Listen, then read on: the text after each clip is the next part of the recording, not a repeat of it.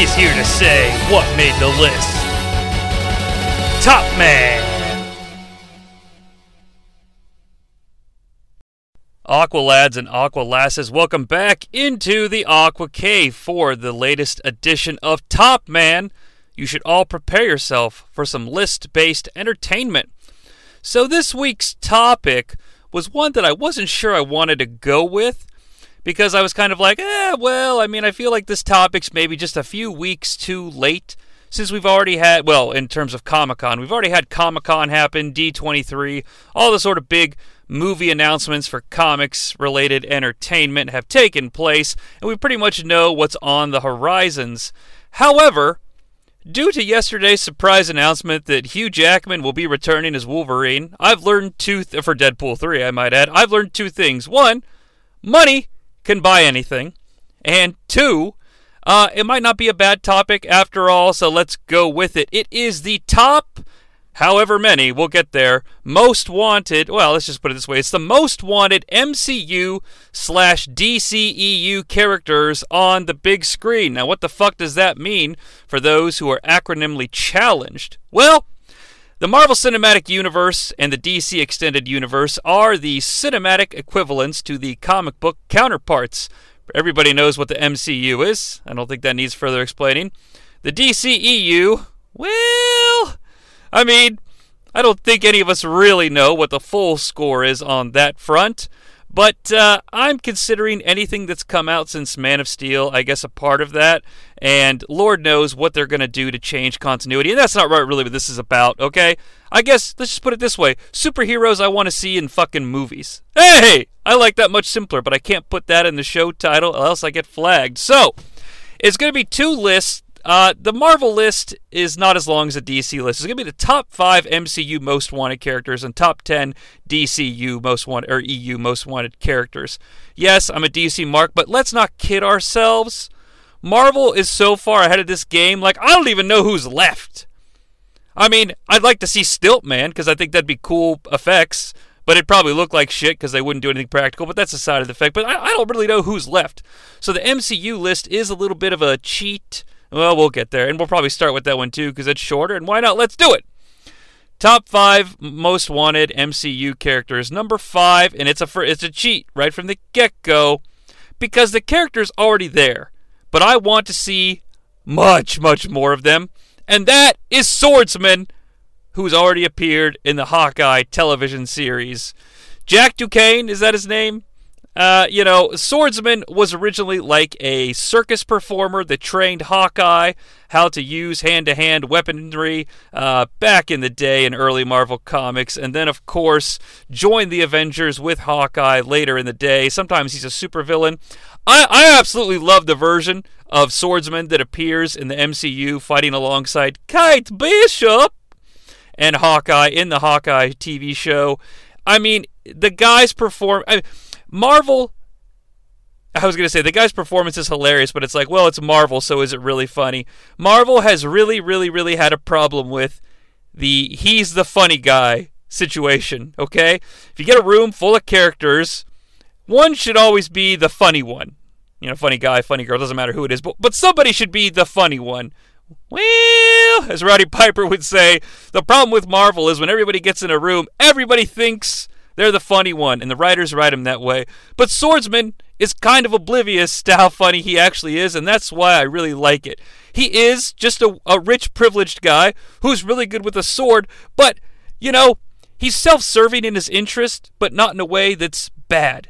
It's like he's self serving in the fact that he's willing to spend a lot of money to get a sword he really likes, but he's not a bad guy. He's super nice. He wants to have a relationship with Kate Bishop because he thinks he might be her stepdad, but her mom was bad all along. Oh, I should probably mention spoilers across the fucking gamut for anything related to comic books. I'm sorry. I, I just don't know how to get around it. But I would love to see Swordsman come back, and he could be the funny guy. But because the character is sort of aloof, I, I feel like that's a little bit different than someone being like Ant Man's kind of aloof, but he's still kind of smart. I don't know. I'd like to see Swordsman, if for nothing else. You know, I can die, and at my funeral, you can be like, well, Jonnie Sea was kind of lame, But uh, he lived a life that included seeing swordsman in an Avengers movie in theaters, which is something I never thought would happen. So there you go. Number four. This is it's not really a cheat because I want to see all of them. Okay, uh, but growing up in the '90s, obviously the X-Men animated series on Fox previously on X-Men had a big effect on me and got me into these types of characters in a big way. I don't know. I kind of feel like I've learned retroactively he was everybody's favorite, but he was my favorite. That is the thief known as Gambit, or Remy, Remy LeBeau, if you want to get serious about it. I mean, Gambit has the mutant ability to take all the potential energy that rests in his body and turn it into kinetic energy and share it with objects that he touches. Now, it could be an eight ball from a pool set. It could be an ace of spades, as the Sentinels say, and it often is his weapon of choice. The dude throws cards like he's goddamn David Letterman. Although I think there was something written about how when it's charged kinetically, it's like heavy and you can throw it like any other object. I don't really know if that's the case. It's comic books, who cares? Um, Gambit also, legendarily, in that cartoon, I just want to point out, took out a Sentinel using what I call the 52 pickup where he just jumped on the Sentinel's chest and shot an entire deck of cards. Like, I mean, I don't really know how to explain it. Like one at a time, and they just kind of flew out of the deck. Was fucking awesome. I don't really care. Uh, but I'd love to see Gambit on the big screen. I know we did in that X Men Origins Wolverine movie, but let's pretend that didn't happen. I mean, that's what Deadpool did, after all. I mean, I really want to see Gambit. I want to see Gambit in the MCU where they're not afraid to have him wear the pink body armor with the trench coat and have the bow staff and just throw cards like it's nobody's business and have it look cool. Just fucking go into it. Do the hair, do everything. I want to see the real Gambit. Number three, probably a surprise to no one because uh, I think most of us love the Spider Verse animated films over uh, in so on Sony Pictures. But can we please just fucking get the Ultimate Spider Man into the MCU already? That's the next wrinkle you need to add to this Peter Parker character in the MCU. You've actually done a decent job of setting up a trilogy that takes him from this a crazy MCU version of Spider-Man to a more traditional comic-based version. Why not jump ahead a little bit? Let's not see Spider-Man and maybe we see him and he's I don't know what is Tom Holland? Like he graduated high school in the movies. Let's get like 24 25 you know that sort of age where you're old enough to be like a sexy bartender okay? And let's have him teach a young Miles Morales the ropes. I mean it's time right? Spider-Man is such a popular brand and I think honestly for good reason I think the Spider-Man character speaks to a lot of people for different ways and I appreciate that. It's sort of like the modern equivalent of what I imagine Superman was back when Superman the motion picture came or Superman the movie came out. Like Spider-Man for some reason just speaks to people in a way that makes it's he's like a hopeful superhero. Let's get the ultimate Spider-Man out here. That's Miles Morales, of course. Uh, no need to dive into much more on that one. It just seems like an it seems like a no-brainer. Plus, if you want to be corporate about it, you're going to sell double the Spider-Man merch because now you can sell the Spider-Man. You can, I mean, you already sell the Ultimate Spider-Man, but you get what I'm saying. You put it in the MCU, it makes a big difference. Number two, also a cheat because he's already there, but fuck it. It is time to redeem Howard the Duck, and I'm dead serious on this one. I kind of love that 80s Howard the Duck movie. I grew up watching it on HBO. Yeah, it's not good but it is fun. It's decent enough. You can have a good time with it, but I really think now you have so many platforms available to you and you can take risks. Do a Howard the Duck movie. Do it cheap. You know, spend 60 million on it, 70 million. I don't care. All right, get some decent animators to do Howard the Duck and and tell a story about I mean, look, the Howard the Duck comics I, am not trying to stand on some sort of hill of superiority because I don't think this does, but I'm going to sit here and say, look, I've read the Gerber run, I've read the original entire run of the Howard the Duck comics many times. It is a lot of political commentary on the times, okay? It's done in a humorous way, and I think it's you, you can kind of pull that off now. The problem was in the 80s and 90s before the MCU or comic book movies penetrated our culture, you sort of had one op each indep- each comic film that was released was an opportunity to succeed or fail. Marvel isn't really playing that game anymore, and I as much as I hate to say it's a guaranteed thing, it's sort of a guaranteed thing. If you do it cheap enough, you also show that you also guarantee that your profit margin is going to be taken care of as well. Do something small. Howard the Duck, man, we know he's on Earth now after Avengers Endgame. Fuck it. Let's go to Cleveland. You already shot a bunch of Avengers stuff in Cleveland anyway. Let's go to Cleveland, put him there. Let's get a modern Beverly, and let's uh, have Howard the Duck with the problems of being an illegal immigrant to this uh, country or planet. Because he is a duck after all. He is a master of quack fu. That wasn't just some bullshit they made up in the 80s movie. It's a thing. So I don't know. I just think it's time. And and you know what? I'm not married to Seth Green doing the voice either. Okay? He I think he's fine, but I think we need to make Howard the Duck a little bit more three-dimensional. You know, no, he can drink some martinis and say goofy things, sure, but let's let's flesh it out. Let's give it a shot. Maybe punch up the design a little bit. Okay? But I think it's time to redeem Howard the Duck. And I know this is supposed to be on the big screen, but if nothing else, if nothing else, we, we could get him a Disney Plus show, right? I mean, those things are a dime a dozen now. Let's do it. Number one, maybe a bit of a cheat, but guys, we're, running thin on Marvel characters. We all know the Fantastic Four is coming. However, I want to see for my number one pick the Jonathan Hickman version of Reed Richards. Now, what the fuck does that mean to layman people? All right, I'll explain it. Jonathan Hickman's a, a great writer, period in comics. Uh, you're actually about to be exposed to a lot of his uh, bigger ideas in the Secret Wars Avengers film. I'm imagining, because he's sort of responsible for creating the incursion concept that was mentioned briefly in Doctor Strange in the Multiverse of Madness. Just read Hickman's Avengers run. It's available in easily to easy to purchase digital format, uh, in order, collected in trade paperbacks. Just purchase the Jonathan Hickman collection of Avengers. You get the actual Illuminati. You get the War Against Darks or Darkseid. Wow, Thanos. Sorry, Marvel. Uh, it's just great. I highly, highly recommend it. But this version of Reed Richards is a problem solver. He is so intelligent. His mind is constantly working at problems and problem solving the man is almost an abstract human being. It's almost impossible to communicate with him in an effective way. You're never getting his full attention. It comes across as arrogant, dickish, inhumane, but it's not done in a way that's inhumane. The characters around him, like, he might take five minutes to have a conversation with the thing or invisible woman or someone, okay?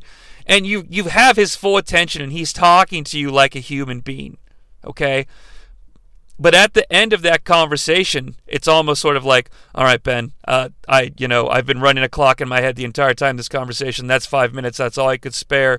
I'll speak to you again you know at some point when i can. And, and then boom he's off to fucking solve the problems of the multiverse work in his lab.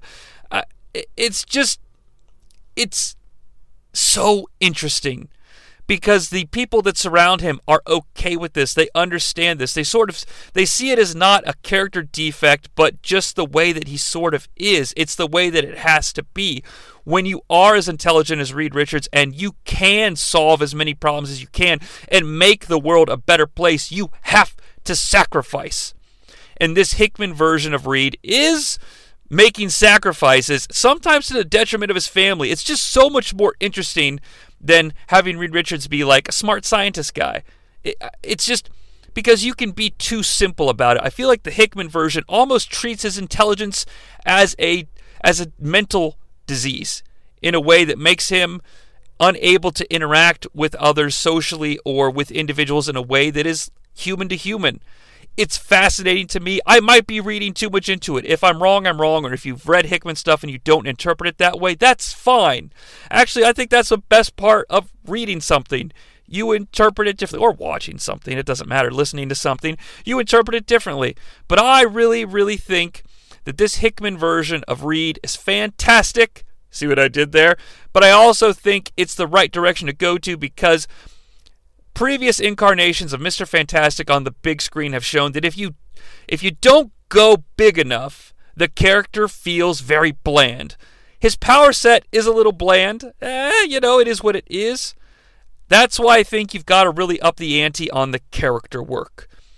You know, I've always wanted an older George Clooney with the beard to play Reed Richards. That sort of stoic, I'm talking behind you, not to you. I just I can't really explain it any further, but that's going to finish the Marvel portion of the list. I knew it would probably be quick. I apologize for that if Marvel's your bag, but I'm going to now jump into the top 10 DCEU most wanted characters. And you know what's fun? is that none of these characters have actually appeared in any of the films of the recent decade or the since the Snyder era happened. So they'll all be new to Marvel fans. I apologize, but I'm not. I mean, hey, I'd love to see Hulkling, sure, but I'm not like stoked for it. Uh, you know, it is what it is. And nothing against Hulkling. He's just the first person that popped into my head because there's all these Hulk rumors going around. So I don't know. We'll see what they can come up with in the future and surprise me over in the House of Ideas. But let's head over to the Warner Brothers Tower and see what they've got for us. I am going to cop to the fact on the DC portion of this list that a, a, lot of the lower numbers are greatly influenced by what I've been reading lately in my personal life. You know, with Black Adam gracing the silver screen soon, I've actually gotten a little bit more excited for it than I have been. Um, I just I still don't dig Dwayne as Black Adam. Um, believe me, I'm no casting director or anything like that. I just it doesn't feel quite right. I, I I don't know how to put my finger on it. I just feel like Black Adam when I look at The Rock, I just see The Rock. It's a problem. Like it, it's becoming a problem, that is. And when I see Black Adam, I see all the great stories I've ever read and all the, the interesting choices that, that, that the writers have made with that character. And I just, I need to give it the benefit of the doubt and keep an open mind. And I'm really hoping that the film will offer a hand to the rest of the DCEU by explaining cohesively why the Justice Society is a thing, that Superman is very much a thing. I want to see Henry Cavill. I, you know, like I, I just need all of that. If it gives me a movie that's like 70, 80% good and ties into the DCEU and makes sense, I'm going to declare it a massive thumbs up. But I've been reading a lot of Justice Society in preparation for Black Adam, that in 52. So I, am going to sort of go.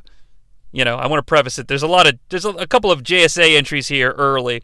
So number 10, just to fucking get into it, is Hourman Rick Tyler. Now, if you're not familiar with Hourman, I think that he appeared in one of the CW shows. I'm sure they've pulled everyone out of the weeds there. But I'm interested in the Rick Tyler version, which I believe is Hourman 2. But just to simplify things for everybody, okay? It, it just think of Hourman as Hourman. So Hourman has a unique power set. Rick Tyler is able to take a proprietary medication called Miraclo. I believe that's how it's pronounced. It's like miracle with CLO on the end, so Miraclo. And this drug, and that's one of the aspects I like about this, is that when Rick takes the pill for exactly one hour, hence the name Hourman, he is granted super strength and to a lesser extent like super dexterity. He gets a little faster. In some variants, I think he can even like breathe underwater and what have you. And then, of course, uh, you know, there are other distribution models as the character progresses. But what I really like about this is number one, I find the prospect very interesting because I feel like you can tell some fun stories and do some nice things with the Hourman character when he is not, because he's not a superpowered individual all the time. He also has to make a hard choice. In some versions of the character, you can only take one pill per day, otherwise, you risk drastic danger to your own body. So if he makes the wrong choice, you know, he picks to take the medicine because a big supervillain attack just happened in downtown, and then that night he's I don't know, walking down the streets and some person's, you know, falls out of a window, you know, can he catch, you know, like that? That's like, oh my God, I already took my pill, you know, etc., etc. I'm not trying to sound like a person who's desperately trying to get uh, laid multiple times in a day, like, ah, damn you, woman, I've already taken my pill. I can't take another one today. Which obviously, I'm sure the Viagra comparisons are going to happen, which is maybe why it's a little bit more difficult to get Hourman off the, you know, off the docket here and actually make it happen. But I love the idea too of Hourman having to deal with the addiction to Miraclo. Is it a physical dependency? Is it an addiction to being a hero? What is it that makes a person want to do that? I find it fascinating. And I think with the right writers, Hourman is a solid inclusion in anything. The I think the biggest problem with Hourman and what kind of makes him lower on the list is that because I can also absolutely understand the viewpoint that he's not flashy enough, he's not enough to sell a film, that he may need to be included as like one of many characters in a supporting role, like in a Justice Society ensemble. So I get that Hourman is a hard sell. Could you watch a two and a half hour Hourman film? There's some sort of joke there that's better. I don't know, but I would like to give it a shot. And, you know, I'm going to refer to the CW stink here when it comes to some characters. I, I, don't know how he looks in the CW show, but some characters reek of CW, and Hourman, unfortunately, having already made an appearance there, may be one of those characters. But the MCU has shown, with good, I was going to say with good writing, but maybe with charismatic performances and somewhat of a tangential connection to bigger properties, even smaller characters can work on the big screen. So, damn it, why don't we give Hourman a few hours of our time? You can't see me, but I have a shit eating grin because of the great, like, capper I put on the Hourman discussion. Uh, let me just grin a little more. Yeah, yeah, yep, there's my shit eating grin. All right, let's move on to number nine. Number nine is the Green Lantern. Well, Jonnie, y- you know the Green Lantern had a movie, right? Yes, but I'm talking about Alan Scott, the first Green Lantern, who has nothing to do with the Green Lantern Corps. So this one's a little problematic because number one, it's going to confuse your core, well, not your core audience, but it's going to confuse your person on the street audience. Because in the 40s, a member of the Justice Society, Alan Scott was known as the Green Lantern, the original Green Lantern. His powers were a bit more magical based, sort of a genie in a bottle, if you will. Uh, I believe the the meteor there's a meteor that falls to the earth and it's over time shaped into various forms and eventually becomes a lantern that powers the green lantern's ring. And alan scott can make magical things appear from his ring. He has the power of the green flame. And it's also vulnerable to wood. So if there are any supervillains out there that have wood based items uh-oh you better call somebody else. Now all that sounds cheesy and it is so here's what I like about Alan Scott. If you would choose to take him out of the 40s, that's fine. Man Out of Time works. But there is a more modern interpretation of Alan Scott that took place in the Earth 2 line of comics, which was Earth 2, like Earth 1, but Earth 2, where Alan Scott's power of the green flame comes from the green, which is one of the elemental forces in the DC universe. So there was a big sort of reaction when the Green Lantern Corps hit it big with all their different colored corps, like the Red Lanterns, Orange Lanterns, Blue Lanterns, etc., to sort of retcon or find a way to make characters' mythology seem greater independently of the DC universe. And they invented the elemental forces, the green, the white, the red, which is like the the red is the elemental force that powers all living things, the green powers the earth, the white powers I think the sky, like you know, etc. etc.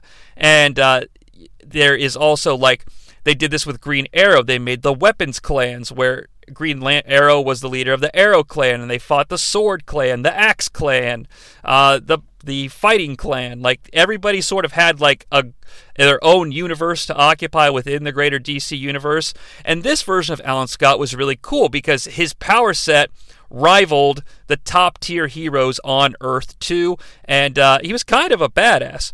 Now, one of the uh, other retcons about the Alan Scott character that I really enjoy is he's the first openly gay superhero in the DC universe, which I kind of like now if you do the man out of time, it's sort of like not only am I out of time, but now I no longer have to. I'm doing the finger quotes thing on have to. Have to live a lie, because shouldn't have to live a lie, but a lot of people, and still do, feel they have to live, live a lie. It's unfortunate and sad, and I my heart goes out. Uh, it's bullshit. You don't have to live a lie. Be yourself.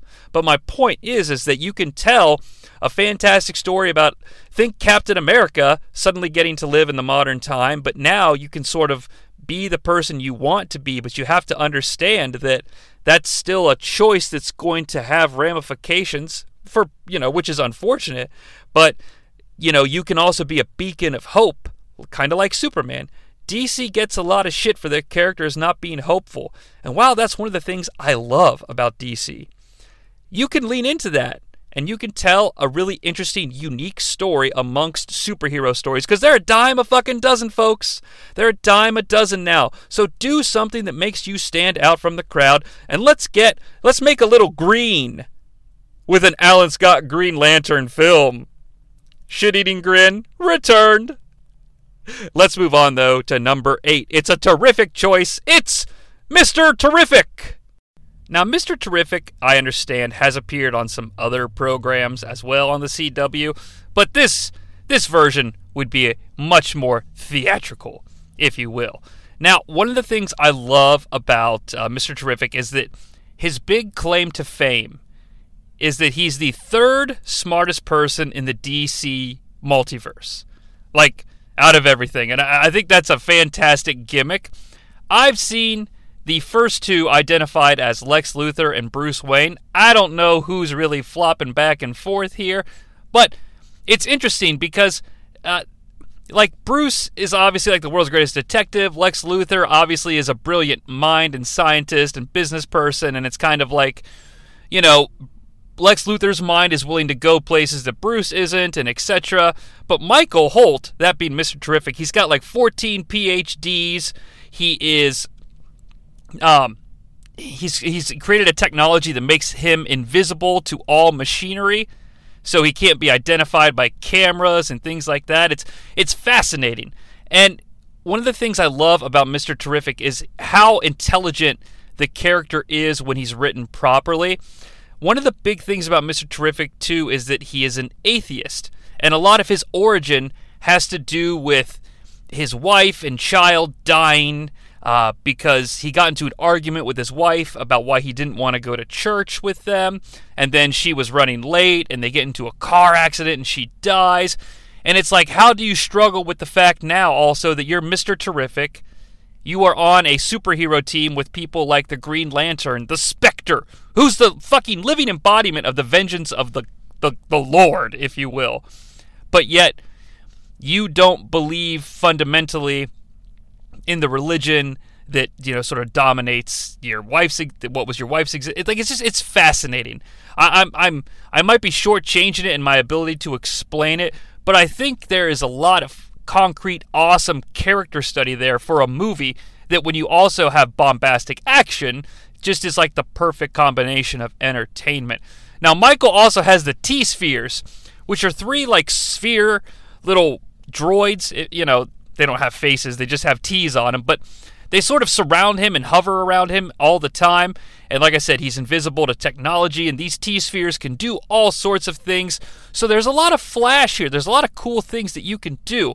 I would not want to see him regulated to a Tony Stark type character. There is a version of Mr. Terrific uh, in called like Future's End where he does become sort of like a, a tech mogul, sort of like a Steve Jobs type, and it's all about like, oh, I just want to be the richest guy. The I want to have control and influence people through power and stuff like that. Like I want, I don't want any. I don't want to draw any comparisons to Tony Stark with this because you know when you see a uh, a wealthy. Uh, genius intellect machine iron man type guy i mean that's that's the big comparison that your audiences are going to draw but Mr. Terrific brings so much more to the table, as the Tony Stark character does as well, that they didn't just didn't lead into because it's the MCU. And when you deal with the fact that Mr. Terrific could actually talk to a god about re- the concepts involved in religion, like it's just fascinating, and I really, really want to see it. But number seven, I guess I want to see just a little bit more because it's number seven, not number eight. I want to see Dr. Will Magnus and the Metal Men. And if you're not familiar with Dr. Magnus, let me explain. So, we talked sort of about we talked about how the uh, some of the characters in the DC universe exist in this crazy uh, world where they have all their own shit going on, and then of course they feed up into the DC universe, like with the Lantern Corps, the Weapons Clans, the Avatars of the Green, etc., etc. Will Magnus is part of this awesome corner of the DC universe of like 1950s and 60s, like science, super scientist, if you will. So, Will Magnus is an expert in robotics who was taught by Dr. T.O. Morrow. Yes, that's just tomorrow, but that's why I love it. I love the cheese, excuse me. I love the cheese factor there. And Dr. T.O. Morrow is responsible for inventing the Red Tornado android, which you may have seen on other stuff. So, if you do a Will Magnus movie, Will Magnus is responsible for creating the responsometer, which is the piece of technology that allows robots or androids, if you will, to live, you know, independently and gain sentience. So Will Magnus has a team of metal men lead, titanium, gold, tin, uh, mercury, uh, plutonia, or plutonium, like Plutonia, I think is her name. And um, they they solve mysteries, they fight crimes, they and and they all have powers related to the metal that they represent. Like mercury can get liquidy and travel fast, you know. Gold is indestructible, you know, etc., etc. But one of the the funnest things about this science squad or this corner of the DC universe that Will Magnus incorporates is they have some ludicrous villains. Um, I'm going to refer to the one that I want to see Will Magnus go up against the most, and and I'm going to use the phrase that is not the nicest, okay? But there is a super, DC Comics supervillain who's was known as Egg Fu, and um, you know it's not anymore. Egg Fu is now known as uh, Shang Tzu, I believe it is. I, I, and I might be mispronouncing, and I apologize for doing that. Unfortunately, in the past, he looked like a giant egg with a face that sort of looked like the old Mandarin used to. It's been updated to look much more like a creature, but you get T.O. Morrow, you get Will Magnus, you get Egg Fu again, just so we all know who I'm talking about. You get all the Metal Men, maybe you get the Red Tornado. Uh, Dr. Sivana, also, before he was more magically charged, because he's a Shazam villain, was also part of this corner. And of course, a lot of this pulls from the amazing comic known as 52, that if you haven't read, just go fucking read it. But you get you get the ability to have sort of like a, a movie that feels like a big team movie or it involves so many comic book characters, and all you got to do is make a Metal Men movie. Plus, much like many of the other DC characters, there's a unique role that Will Magnus plays in the DC universe or could play in this film. See, one of the fun things about Dr. Ma- uh, Will Magnus is he doesn't he suffers from is it it's not multiple personality disorder, but uh, uh, disassociative reality or something like that. I don't mean to trivialize. I'm not trying to throw uh, you know, marginalize anyone's true life experiences with this disorder, but he often loses grasps upon reality. So much to the fact that some Metal Men comic series revolve around the question of is what I'm looking at really happening? Are the Metal Men real? Are they just in Will Magnus's head? It's fascinating. But, you know, because Will Magnus has this massive intellect that he wants to share with the world, but sometimes he doesn't know if the reality that he's interpreting is actually what's happening. It's it's just so much if you get the right actor in there, you know, it's it just seems like something you could really sink your teeth into, but also have fun with. Because after all, you're leading a team of metal men. All right, you got little Tin who's like, "Oh boy, Doctor Magnus, I'm Tin." You know, it's just I don't know it's just the right amount of kitsch with the the right filmmaker as well, a good script. I mean, I, I, I considered putting Dr. Magnus in the Metal Men higher because I knew that it's like you get this whole science squad, which is what I'm lovingly, they're lovingly sort of referred to in certain pockets of DC fandom. I, I thought about putting him higher, but he just doesn't have that name cachet. But talk about a character that can really just blast off. Plus, the Metal Men, there's so many of them. You look at all the toys you can sell. Yeah, let's do that. Let's sell some fucking toys. But you know what? Complete flip side of that, if we if selling toys leads to more characters or more complex characters, more interesting characters getting on the silver screen, let's just fucking sell some toys and do it. All right? But I think that uh, you know, if you want more information on Will Magnus, look it up. Fucking great character. Great character. And that is, you know, why with limited name cachet, they're all the way up to seven. I mean, they're above. He's above Hourman, Green Lantern, and Mister Terrific, which I would argue do have some name value. But you want to talk about name value? Number six has so much name value. When I tell you who it is, it's probably going to confuse the shit out of you.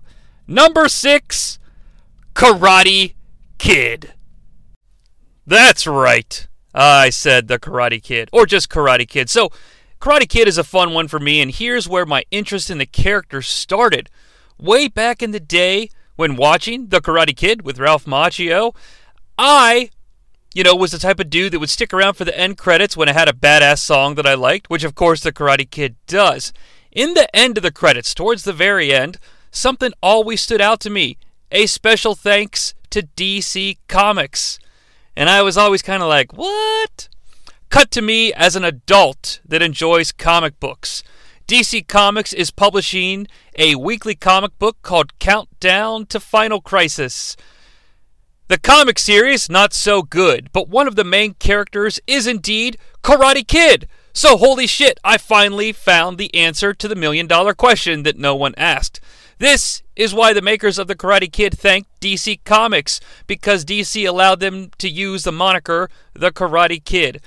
Karate Kid is indeed a DC comic book superhero. He is a member of the Legion of Superheroes.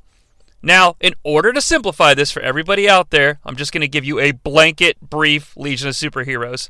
In the 31st century, that being 3000 whatever, there is a massively large group of superheroes from across the galaxy that all are members of the Legion of Superheroes. There's lots of them okay? They all have one thing in common. They wear Legion of Superheroes rings with an L on them that'll give every one of them the ability to fly. Why am I going that deep? Because a Legion flight ring is going to come into play a little bit later in the show as well. So Karate Kid can fly. That's his superpower. That is it. What's awesome about Karate Kid the superhero, real name Val Armour, by the way, which is a fucking badass name, it's even cooler than Val Kilmer. Hi, I'm Val Kilmer. I like it. Hi, I'm Val Armour. Holy shit! I'm wet and ready when you are, Val. But anywho, the Karate Kid, or Karate Kid, is a living weapon, which is just a fucking badass title to have. Karate Kid is a master of every known form of martial art across the multiverse. So he is extremely dangerous. He's a master with melee weapons as well. There has been one moment in DC Comics continuity where Karate Kid finally came face to face with the world's greatest fighter, the Batman. Here's what I don't like about that fight the Batman was victorious, but it's only because Batman's buddy Black Lightning was also in the Batcave where the battle was taking place and electrocuted Karate Kid, so Batman would win. Plus, at that moment in time, Karate Kid was under a little bit of mind control, so he may not have been at his truest form. So you might wonder to yourself, well, Jonnie, what makes Karate Kid interesting? I, I just think having someone on the screen like that that can do all sorts of crazy martial arts is just acting to be the standout character amongst a group if there were to be some sort of Legion of Superheroes movies, you might have certain favorites. Lightning Lad is kind of a prick, and I like that. Cosmic Man, or Cosmic Boy, depending on when they do it, might be interesting to you. Maybe you like Dream Girl. That's totally fine. But then Karate Kid shows up and just obliterates shit. For example, there's an animated Justice League movie that I've honestly only seen once, and it was a long time ago. But in that film, Karate Kid gets into a fight inside a mountain and does karate moves so hard he cracks the mountain in half and it collapses. And it is glorious. But again, he has no superhuman powers, so he's not exactly invincible. But when you are a master, I mean, you know, martial arts is fascinating to me. And, you know, no jokes here. I, I find it fascinating. I find it interesting. Uh, you know, folks who may not look dangerous are dangerous because they are masters of martial arts. And I like the idea that Karate Kid knows every martial art in the 31st century. Because if martial arts is interesting and powerful now, imagine what it would be like in the year 3000 ish when there's so much more to be found? Not to mention, this includes other planets, not just Earth. So, a pretty badass concept. I just think also, and this is kind of shameless, the Karate Kid brand, that being the like Karate Kid with Johnny and Mike Barnes, Ralph Macchio, Chozen, uh, fucking, I'm forgetting someone. Oh God, Thomas Ian Griffith. Who does he play? Terry Silver. Jesus. Like the Karate Kid brand is is hot right now. So why not capitalize on it, DC? You you lent out the the brand name and, and they did great things with it, and you're allowed to use it too, DC. So let's do something with Karate Kid. I think he'd beat the shit out of Shang-Chi. Now, that's a stupid comparison. Shang-Chi does have the ten rings, after all but they are both masters of martial arts. But that's, I mean, honestly, I was stoked when Shang-Chi, the movie, got made because a similar thing. Jonathan Hickman, who we talked about in Marvel, did a fantastic run on Avengers that made Shang-Chi very interesting. And uh, he's one of those guys, at least in the MCU, or not in the MCU, in the Marvel comics, who doesn't have any powers um, and is still fun to watch. So, maybe not an unfair comparison. Uh, I'm not just trying to say the martial arts guys are all the same, but Shang-Chi, extremely successful. Karate Kid, I don't know about on his own. You might get a couple of stragglers like, whoa, there's a Karate Kid movie. And then they're confused. But maybe throw in something for the casuals, and we are off to the races. Number five, right in the middle, might seem cheap. I want to see Aqualad. Now, there are a couple of different versions of Aqualad. And while I do really enjoy the modern Aqualad, uh, which is Jefferson, God, what's his last name? I can't call, recall it off the top of my head. I'm a shitty fan. Uh, but he's got, uh, you know, like blonde dreads. He has aqua swords, which are badass. Uh, he has basically the same powers of Aquaman and Mera uh, without the aqua telepathy, but he has aqua kinesis because he's from Xebel. Oh boy, these are all deep pulls. But I am interested in Garth or Tempest, the first Aqualad, and here's why. Well, maybe we should just say who Aqualad is. So, you know, every DC superhero eventually sort of fell into the trap of having a sidekick. The good names were taken, so Lad got attached to Aquaman's sidekick Uh, as opposed to Aqua Boy, Aqua Kid, or whatever. I like Aqua Lad. It stands out and it sounds cheesy, but I also like it because he's from the kingdom of Atlantis, and Lad sort of feels like that knights and sorcery sort of thing, and I think there's brand synergy there. Garth, as a child, was exiled from Atlantis because he had purple eyes. Now, that might sound kind of cheesy, but Atlantis is a very stereotypical folk. They're also very fearful, and they also are fearful of what they don't understand. Hell, there's even some comics continuities where Atlantis is afraid of people with blonde hair. And it makes sense if you read the fantastic story, The Atlantis Chronicles, which is just top tier badass shit. But Aquaman rescued Garth from exile and made him his ward. Later in Aqualad's career, he would drop the Aqualad and go by just Garth. Later, Garth would be entered into the Atlantis School of Miss. Of, I was going to say of of, uh, of witchcraft and wizardry, but in all seriousness, Garth trained with the mystics of Atlantis. One of my favorite parts of the Aquaman mythology, or the world that Aquaman gets to play in in Atlantis, is that there is an entire sect in Atlantis that can use magic, like Shazam or Detective Chimp or Ragman or Blue Devil, Zatanna, uh, Klarion the Witch Boy. There's an entire corner of the DC Comics universe that's just magic based, just like in every, you know, we all have this, okay? Marvel has it too. Obviously, they got some wizards. Dude, you're embarrassing me in front of the wizards. But I love the idea of an Aquaman with magic, and that's what Garth is. He's a badass. I don't necessarily think that, uh, and one of the reasons I, am also leaning into Garth is that the Jefferson version of Aqualad, the modern interpretation of Aqualad, is the son of Black Manta.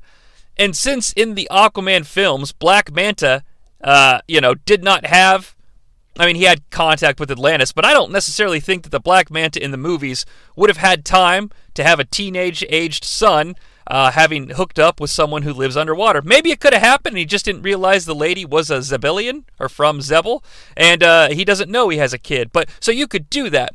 But like I said, I'm I'm a little I'm a little bias here, and I'm being a little selfish because I want magic. I enjoy magic, and I, I, love the idea of like a massive magic battle in Atlantis with those James Wan visuals. It's already it already gives me Final Fantasy vibes. You throw in the magic, and I'm coming in my seat, ladies and gentlemen. Graphic, gross, but accurate.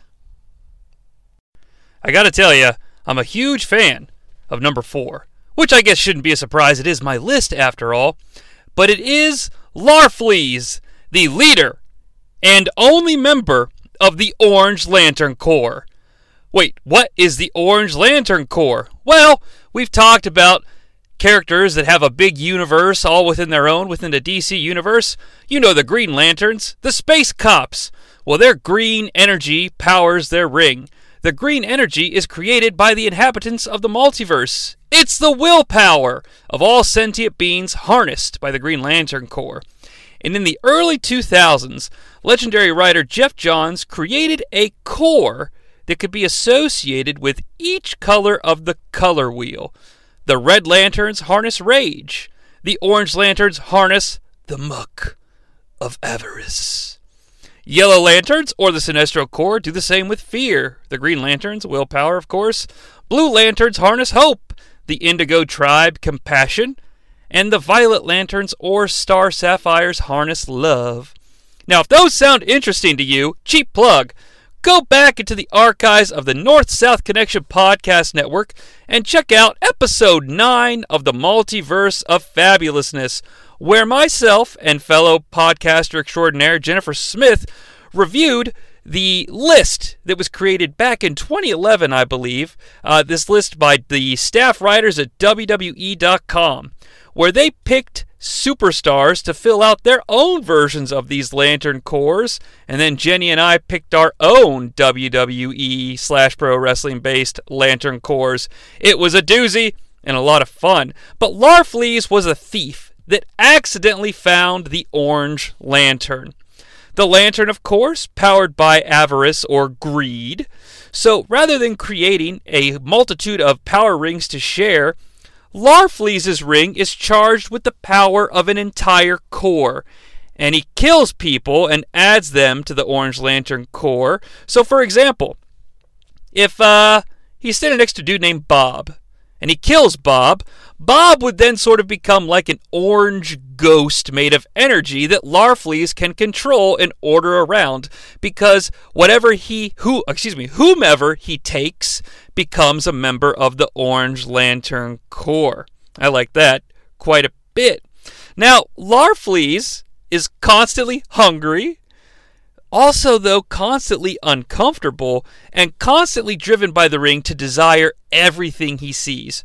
Now, I will say it's very funny. Larfleeze is a hilarious character, also dangerous. You know, he's a bad guy after all, but also very heartbreaking too. And it, it, like I said, it lends to some fun jokes, but also some very interesting layered storytelling and I'm serious here. Probably, you know, this might this direct comparison might be in my head because Lord of the Rings is sort of back in vogue, but it kind of reminds me of Gollum and his obsession with the ring in a way. Except Larfleeze's obsession is not one single object; it's to have everything.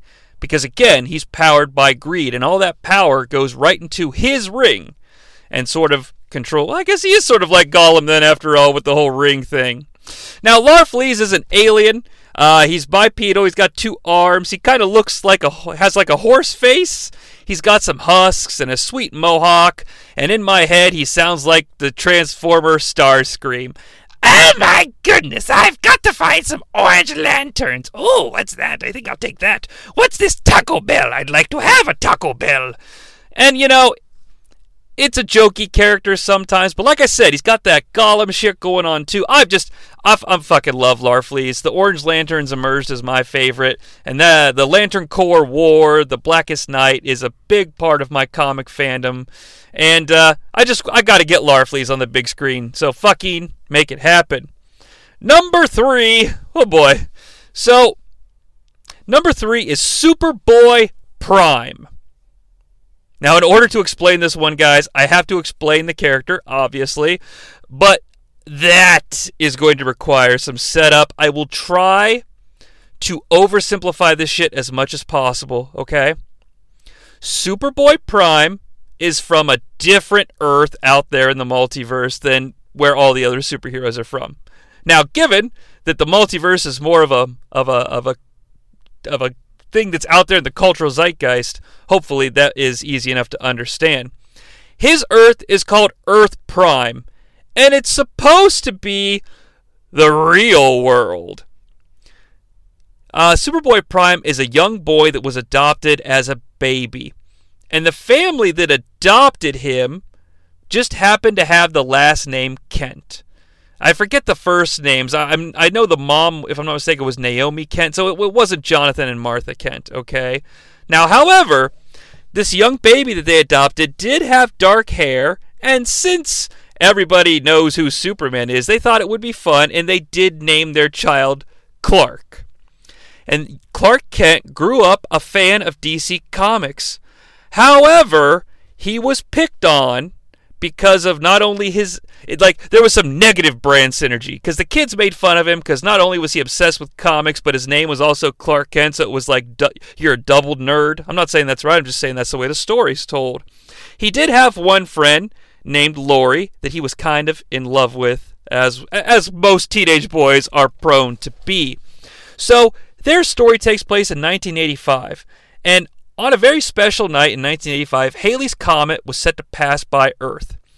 Clark and Laurie went to a costume party that evening, and of course, Clark dressed as Superman. As Halley's Comet passed over, young Clark Kent suddenly gained the powers of fucking Superman, basically. Okay? Now, meanwhile, in the rest of the DC multiverse, because it's 1985, the ultra famous Crisis on Infinite Earths storyline was happening. This is a massive, massive comic storyline in all of comic books, okay?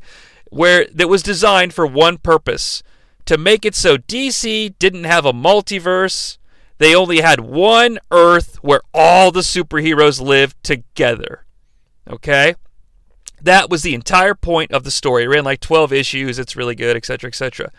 Now, Superman from the DC Comics world accidentally travels to Earth Prime because all the, the universes are kind of colliding, and he recruits Superboy Prime to come join the fight. Of course, he does, and Earth Prime is later destroyed. Now, fast forward to the very end of this Crisis on Infinite Earth storyline. The good guys win. Yay! And all of the Earths are forming into one version of Earth where everyone exists and has like a shared history. But because of that, there can only be like one Superman. And the Superman from the 1930s. The original Superman and his wife, Lois Lane, are sort of watching the Earths all sort of merge into one, and they're about to die, basically. They're about to be sort of erased. Because after all, the Superman that exists is going to be a Superman from the 80s, not the 30s. Uh, there's a character named Alexander Luthor who's from Earth 3. That's an Earth where the good guys are bad guys and the bad guys are good guys. That's why this Luthor is a good guy and Superboy Prime is there as well. Alexander Luthor is like, well, guys, I've got crazy comic book powers, and I can create a tiny little pocket dimension where the four of us can live outside of time and reality and just we won't be dead, at least we'll be alive, and we'll have each other. Now, I think this was done as a nice way to say that the Superman from the 30s is still out there because it's such an important character. Uh, but they also have Superboy Prime stick around as a way of saying that, hey, all you comic book readers, you're still out there too. Fast forward to 2005, and a second crisis happens. The four survivors are actually the bad guys this go around. Well, give or take. I'm, again, I'm oversimplifying. Because they're sick of seeing the DC comic book world becoming so jaded, violent, and emo, basically. And Superboy Prime bursts out of that pocket dimension and goes buck wild on the fucking galaxy. Flying through planets, destroying them whole, killing members of the Teen Titans, and also whining like a diva with a skin knee because this kid is permanently 15 years old with the powers of goddamn Superman. And of course, He wants things to go back to the way they were because it used to be better. Ladies and gentlemen, the comics writers at DC Comics turned Superboy Prime into an allegory or a stand in for comic book fans. As fans of anything, really, often complain about newest versions, newest chapters, newest movies, newest shows, because the other one just used to be better. And oftentimes, they can't really explain why it used to be better. It just was better. I don't know, just the originals were better. Just make it the way that it was. Just do the same thing over and over again. It's fucking genius, and I love it. It's always made Superboy Prime stand out to me as a character that's insanely interesting. And seeing a crazy version of Superman or Superboy on the big screen would just be amazing to me. Now, I spent a lot of time trying to explain where Superboy Prime, like what Superboy Prime is, so I don't, I don't really know how much more I can give without, you know, boring you. But you know, we've seen like uh, there's that movie Brightburn, which tries to do like a kid that has Superman's powers that's evil. Uh, it just pops into my head when I think about Superboy Prime. I mean, I legitimately want an evil. I want the, him wearing the Superman crest and everything. Oh, that's another awesome thing is that eventually when Superboy Prime gets captured, uh, they put him in a prison that's near a red sun and Superboy Prime carves the fucking Superman symbol into his chest so he always has it. And of course, he's under a red sun, so it's a permanent cut. And then when he gets into a yellow sun, it scars over and heals. So he has the fucking Superman crest scarred into his body for life like a giant scar tattoo. It's pretty awesome. I, I, don't know. It's it's a unique character. It's a really out there character. It's a deep. It's deep even for comics fans. Okay. But I think you could find the right way to sort of simplify the story and origin and put it up there on the big screen as a big Thanos level threat. And I'm here for it. Number two, ladies and gentlemen, the Zach Morris of superheroes himself, Booster Gold. Booster Gold, probably better known, at least to the people of the DC Comics world, uh, in the, as Michael John Carter. He lives in the future, I think like 2560 something. Now, the reason I say people in the future know him better as Michael John Carter is because Booster was a standout college football quarterback star that ended up getting kicked out of football for gambling on his own games. I think he even Booster at one point in narrations like, "Yeah, I pulled the old Pete Rose." How about it? Now Booster's life went to shit after this and he had to take a job as a low level security guard at a superhero museum. One night, he was the only person on guard duty, and he broke into the superhero's wing and stole a tiny floating security droid and reprogrammed him to basically follow his every word. He then stole a Legion of Superheroes flight ring. We talked about those flight rings earlier, and I promised it would come back. So this makes Michael John Carter, or just we'll just call him Booster Gold, it gives him the ability to fly. He also stole some wrist blasters and a force field belt from that belonged to Brainiac 5. I'm not going to bother explaining that. So he can fly, he can shoot blaster lasers, he can make himself a force field so he's invulnerable, sort of. And he took a time machine and boom! He travels back to the mid 80s, right in the age of superheroes, right after this crisis on Infinite Earths we talked about. And he's got a little tiny flying robot that can tell him everything he needs to know about history and using that knowledge, he becomes a superhero. So he can get corporate endorsements. Booster Gold is the ultimate poster child for 80s greed. He only reason the only reason he's a superhero is so he can also get a job advertising like cars, sodas, clothes. He wants to guest star on TV shows. He wants to be famous. And and like I said, he's sort of a stand-in for 80s corporate greed and what have you. But you know, later on in, in the character's life, as comics would evolve, you know, you started to understand that Booster's not a bad guy, but in his own timeline, he got so close. He got so close to being like, I don't know, Tom Brady or fucking Joe, what's his name, that plays for the Bengals, Joe Burrow, you know, like the fucking quarterback, uh, the star of the NFL. You know, he got so close. And then, of course, he fucked it all up. So he just wants some version of that. Okay?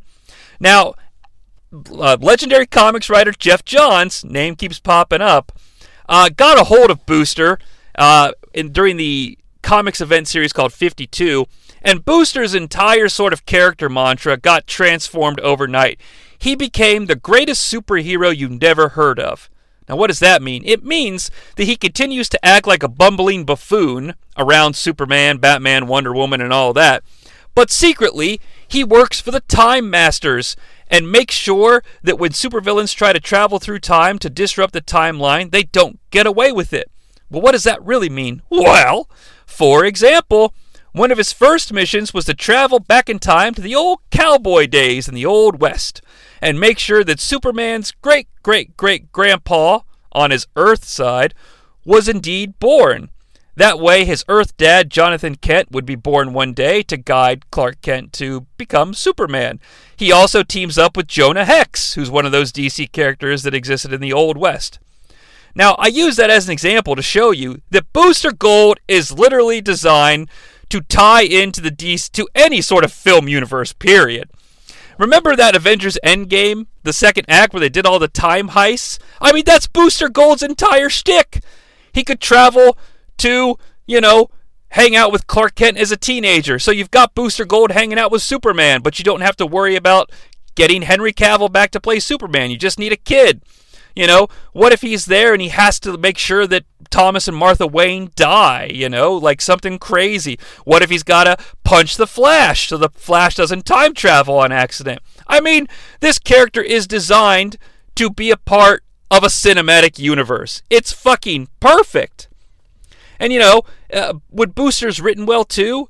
I'm looking at you again, Geoff Johns. Boosters and uh, Skeets, his droid companion, they're hilarious. Skeets is a smart one. Booster's the idiot. It's just, I don't know.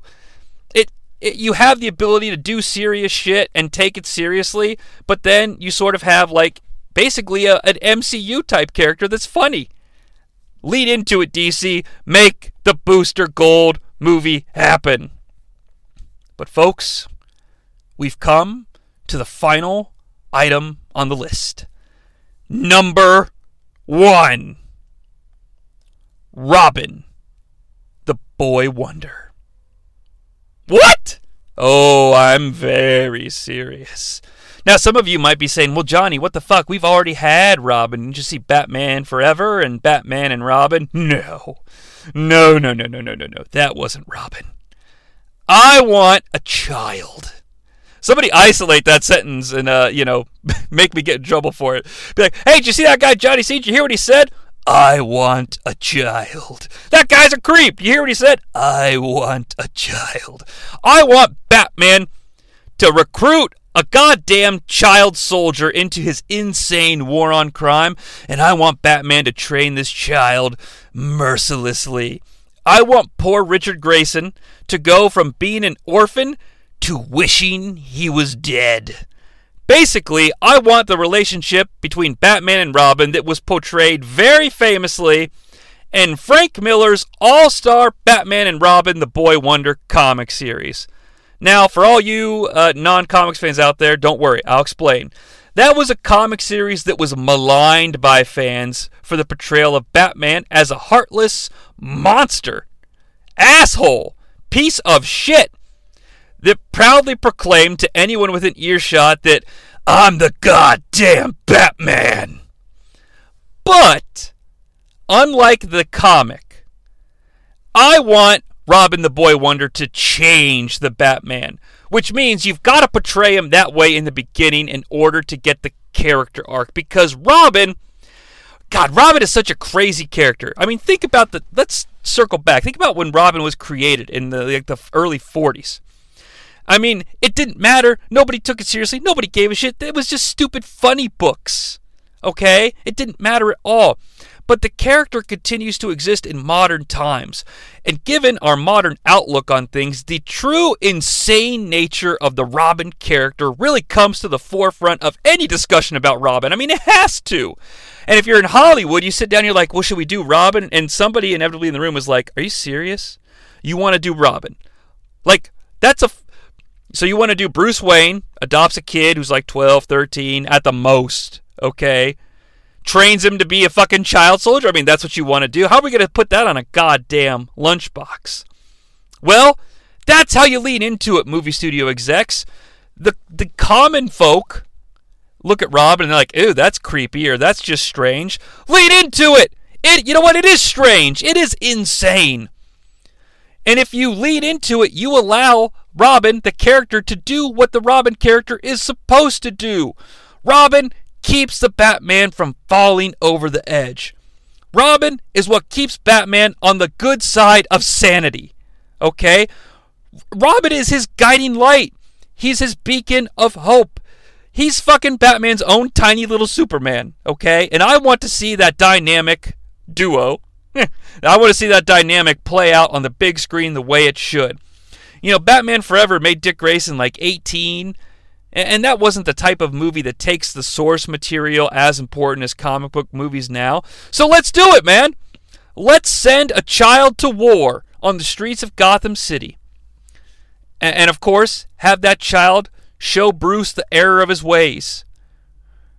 I think the hardest part about the whole thing, honestly, isn't even selling it because you get the right director, you get the right scriptwriter, you get the right person in the ear of the executives to say, this is why we're going to be so crazy in the beginning, and at the end, everything will come back to normal, and it'll seem like a good father son dynamic that makes sense where Batman is constantly protecting Robin, but also giving Robin maybe a little bit of wiggle room to fail, you know, stuff like that.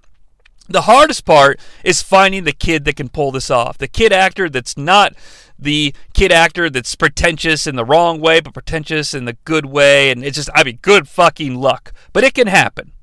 I believe that. And hey, you know, if you if you want to take this whole thing seriously out there, Hollywood executives, that Robert Pattinson Batman, it seems like the type of Batman that's looking for a reason not to kill himself, okay?